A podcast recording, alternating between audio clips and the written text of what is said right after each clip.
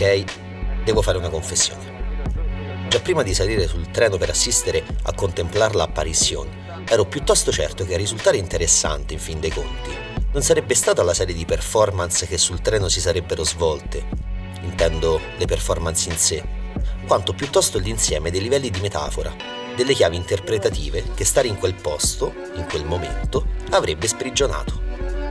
E poi che mi si sarebbero spalancate di fronte le scintillanze delle singole storie che durante quel viaggio, negli occhi di chi portava in scena la sua arte, avrei incontrato. Secondo Borges, lo scrittore che scrive ciò che si propone non ha scritto niente.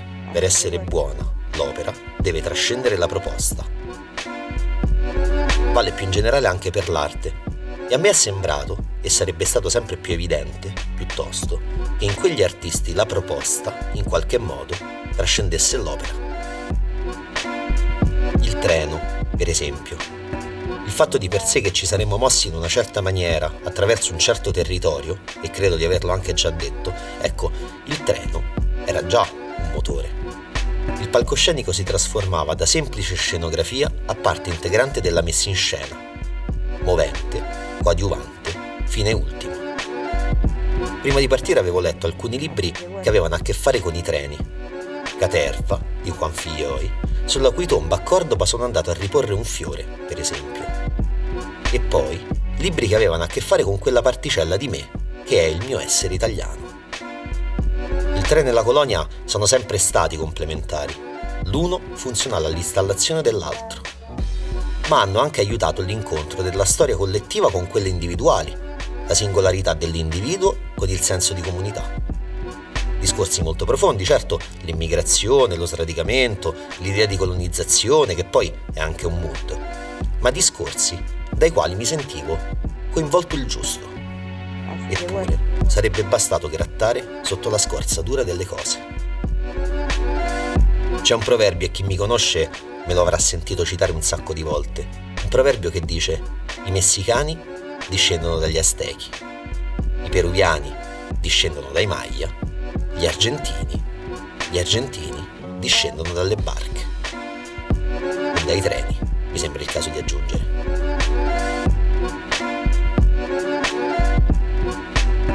Sono Fabrizio Gabrielli e questo è Contemplare l'apparizione, un podcast di viaggio e di scoperte identitarie. Contemplare l'apparizione è prodotto con il supporto dell'Istituto Italiano di Cultura di Cordoba, Argentina, e pubblicato in collaborazione con Fenomeno. Le musiche originali sono di Delphi, il sound design di Hugo Hannun.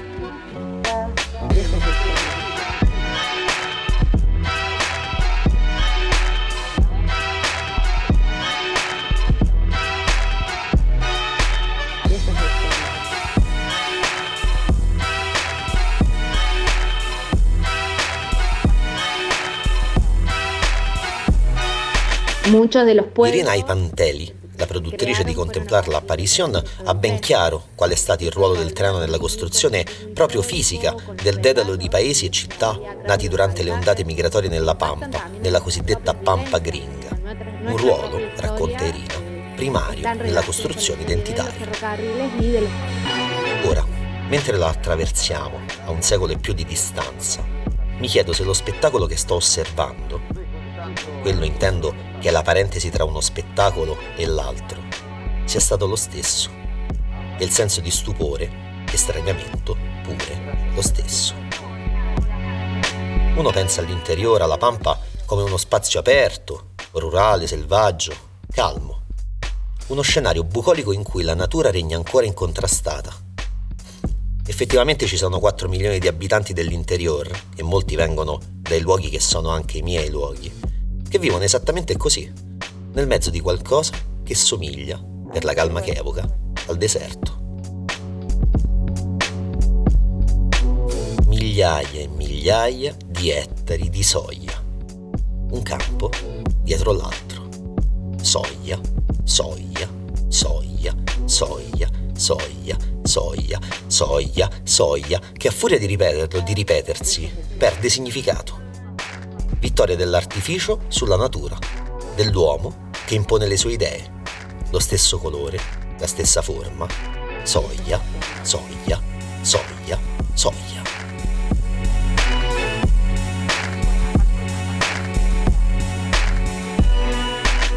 Nelle quattro lettere che compongono questa parola, soglia, c'è tutto il successo della nuova Argentina.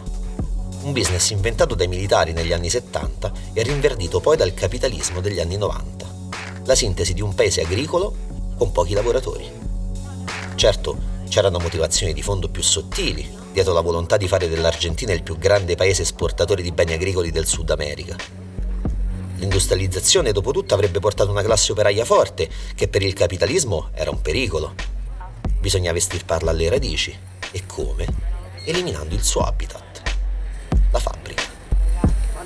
Il proiettile nella canna di questa pistola potenzialmente suicida, ecco, quel proiettile era fatto a forma di seme di soia.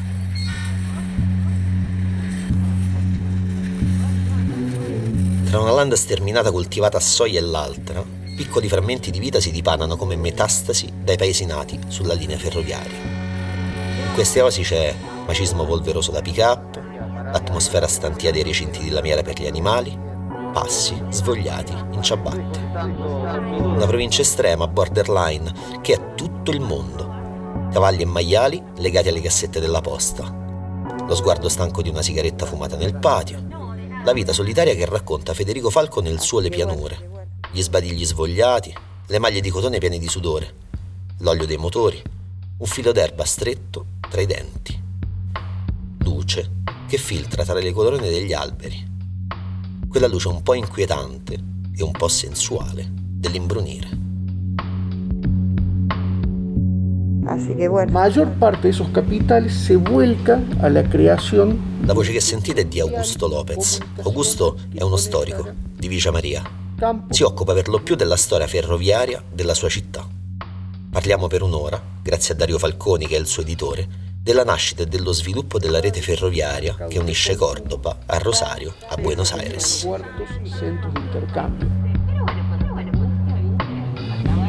Había un interés en que se formaran.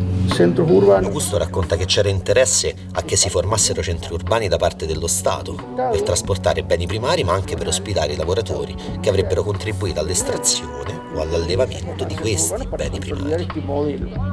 Vicia Maria è nata così, per la stazione in primis, attorno alla stazione in seconda battuta. E quando il traffico ferroviario è diminuito, quei luoghi sono diventati, come le piante che si sedimentano facendosi roccia, parte integrante della città.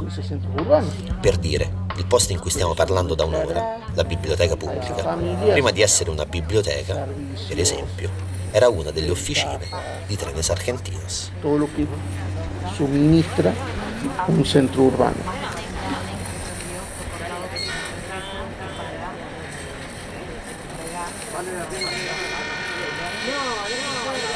Lo mandaron a un lugar de la provincia de Buenos Aires que ya no existe, donde estaba il ferrocarril che iba al Pacifico. Marta è una pittrice, ha origini italiane, e mi racconta la storia di suo padre che faceva il telegrafista. Marta, grazie a suo padre, è cresciuta esattamente all'interno delle stazioni di treni argentini, girando per tutto il paese. Da Cordova si è spostata a Corralito, che all'epoca era un centro di smistamento merci per la coltivazione della soia, e poi è andata a sbattere a Los Callejones, uno snodo ferroviario sulla linea Rosario-Puerto Belgrano, una delle principali basi navali argentine, che era anche il punto di partenza del tratto a sua volta della BAP, la linea che univa Buenos Aires al Pacifico e che passava per Mendoza e arrivava fino a Valparaíso.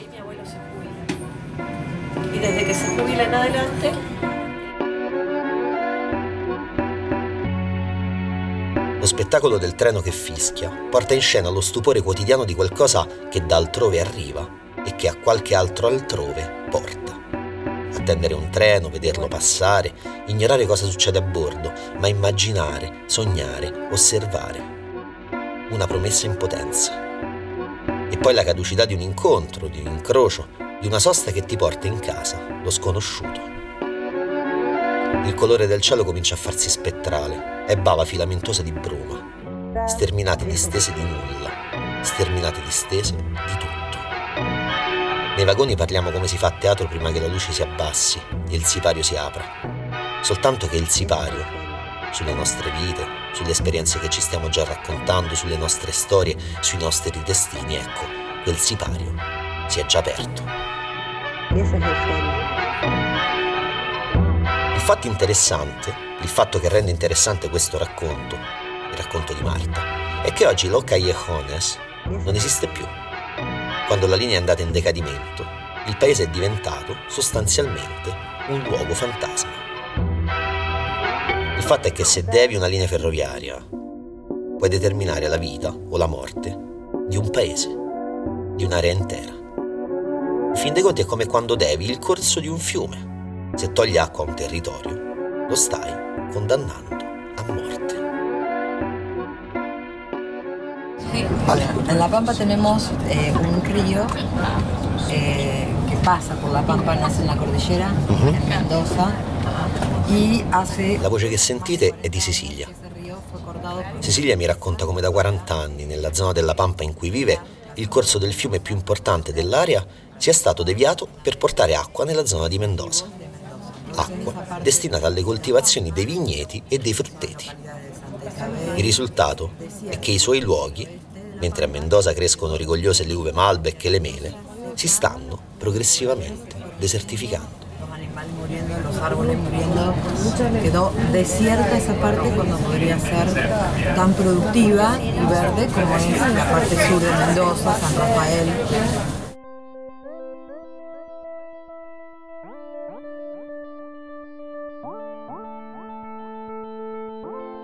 La multisectorial por la ley de humedales, in contemplar la non ha portato in scena un conflitto individuale, ma un conflitto comunitario.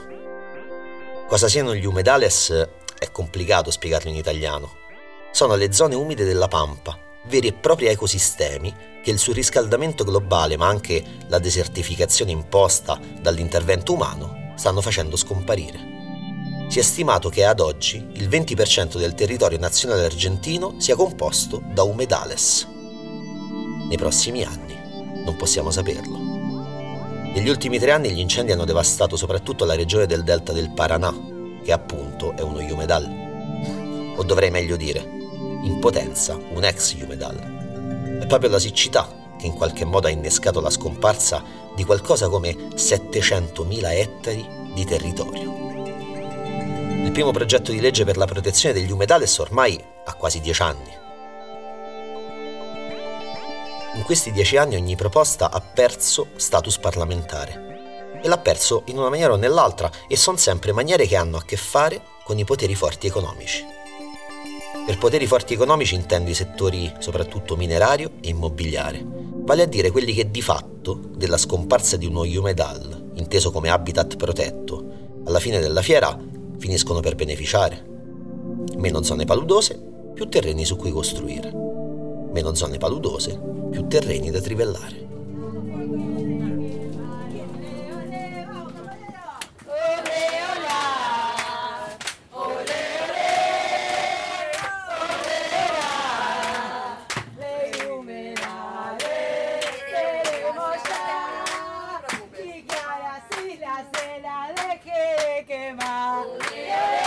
Boicottaggio che sta subendo questa proposta di legge è subdolo.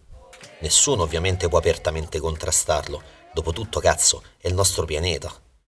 Eppure, allo stesso tempo, nessuno si adopera per far sì che si arrivi almeno a un compimento.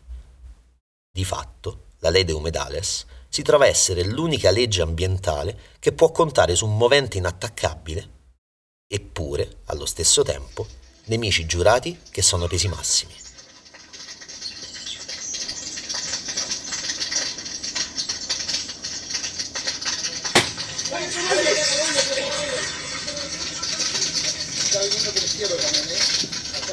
Sí. Cuidado.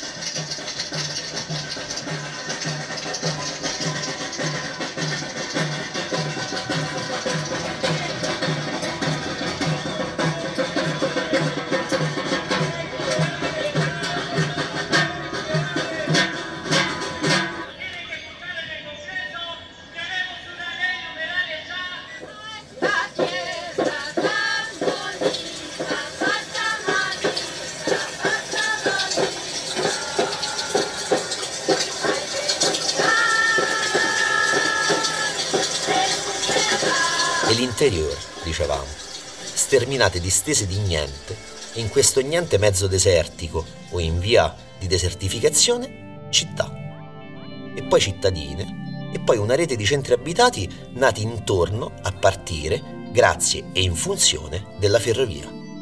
Città più grandi o più piccole, migliori o peggiori, collegate tra loro e poi a un certo punto, non appena scompare una ramificazione ferroviaria, puff, non più collegate. Condannate alla morte, condannate all'oblio. Al centro di questo dedalo di ramificazioni, caravanserraglio cattolico, conservatore eppure illuminato, liberale, tollerante, epicentro dei grandi movimenti studenteschi e proletari degli anni 60, la città di Cordoba. La singolarità di Cordoba affonda le sue radici molto lontano, nel suo passato coloniale, tanto per cominciare, nel suo cattolicesimo, poi, nel suo essere chiamata alla dotta per il fatto di essere stato il primo centro universitario del paese, nella sua filosofia reazionaria, nel suo radicalismo principista. Cordoba è una città figlia delle contraddizioni, degli incroci e delle mescolanze. Le contraddizioni, le tensioni uguali e contrarie, ne hanno forgiato un aspetto piuttosto interessante però. Nell'incontro-scontro tra censura ecclesiastica e ribellione alla stessa, nell'incontro-scontro tra tradizione universitaria e goliardia, e forse anche nella fusione tra i geni andalusi e quelli dei come Chingones, la comunità indigena dell'area, ecco Cordoba ha sviluppato un senso raffinatissimo per l'ironia, per lo scherzo, per lo humor.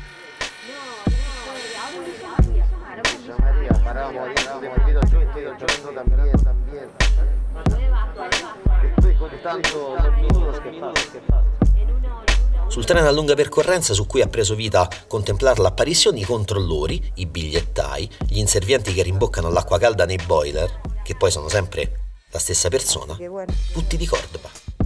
E in quanto tali, tutti estremamente pronti alla battuta.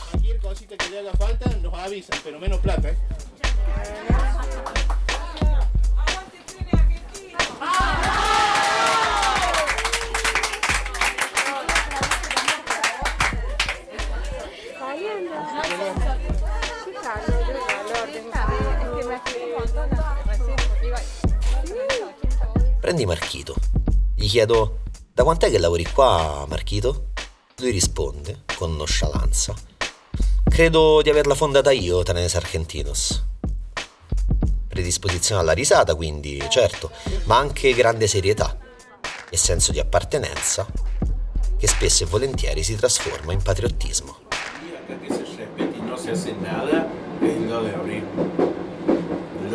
Per dire, Qua stavamo semplicemente parlando di treni e a un certo punto Marchito mi racconta di come si stiano mettendo d'accordo per presentare una petizione. In questa petizione l'idea di fondo è quella di dare a ogni vagone dei treni argentini il nome di un connazionale caduto nella guerra delle Malvinas.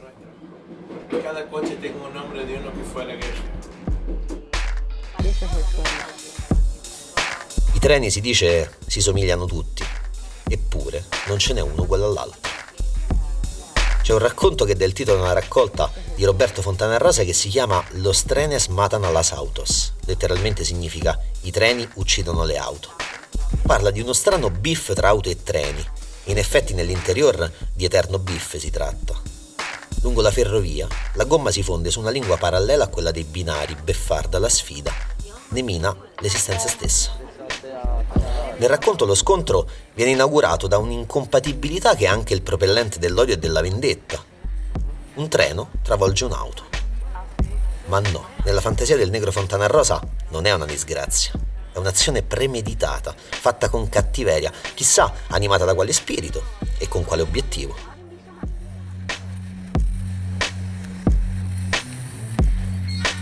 I treni uccidono le auto, ma in verità nell'interior è vero esattamente il contrario.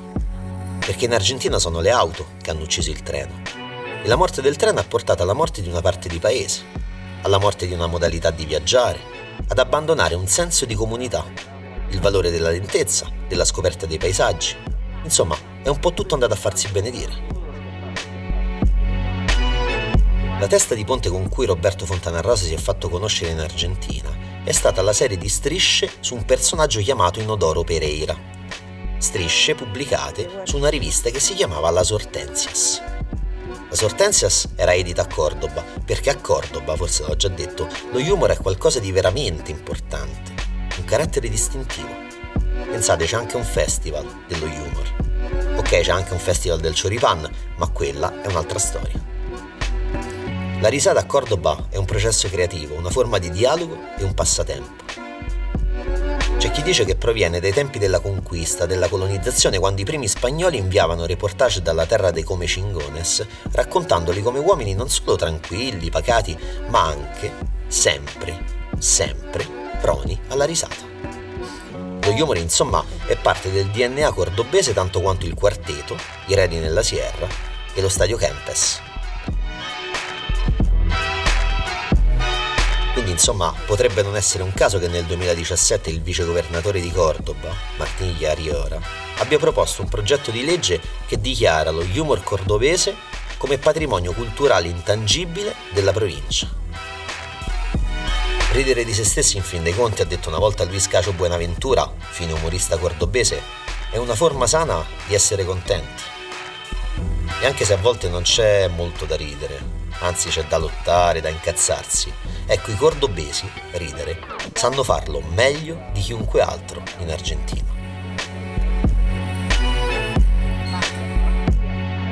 Ah, ovviamente due giorni più tardi rispetto alla proposta del vice governatore di Cordoba il progetto era già legge. Invece la Ley de Humedales sta ancora aspettando, da più di dieci anni. Eppure alla fine non è che ci voglia molto ad approvare un disegno di legge, a renderlo operativo. Basta, come dire, volerlo.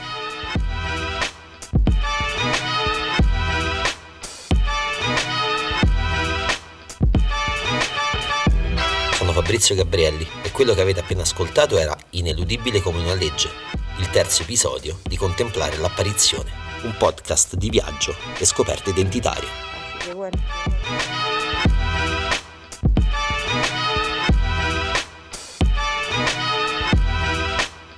Contemplare l'apparizione è prodotto con il supporto dell'Istituto Italiano di Cultura di Cordoba, Argentina, e pubblicato in collaborazione con Fenomeno.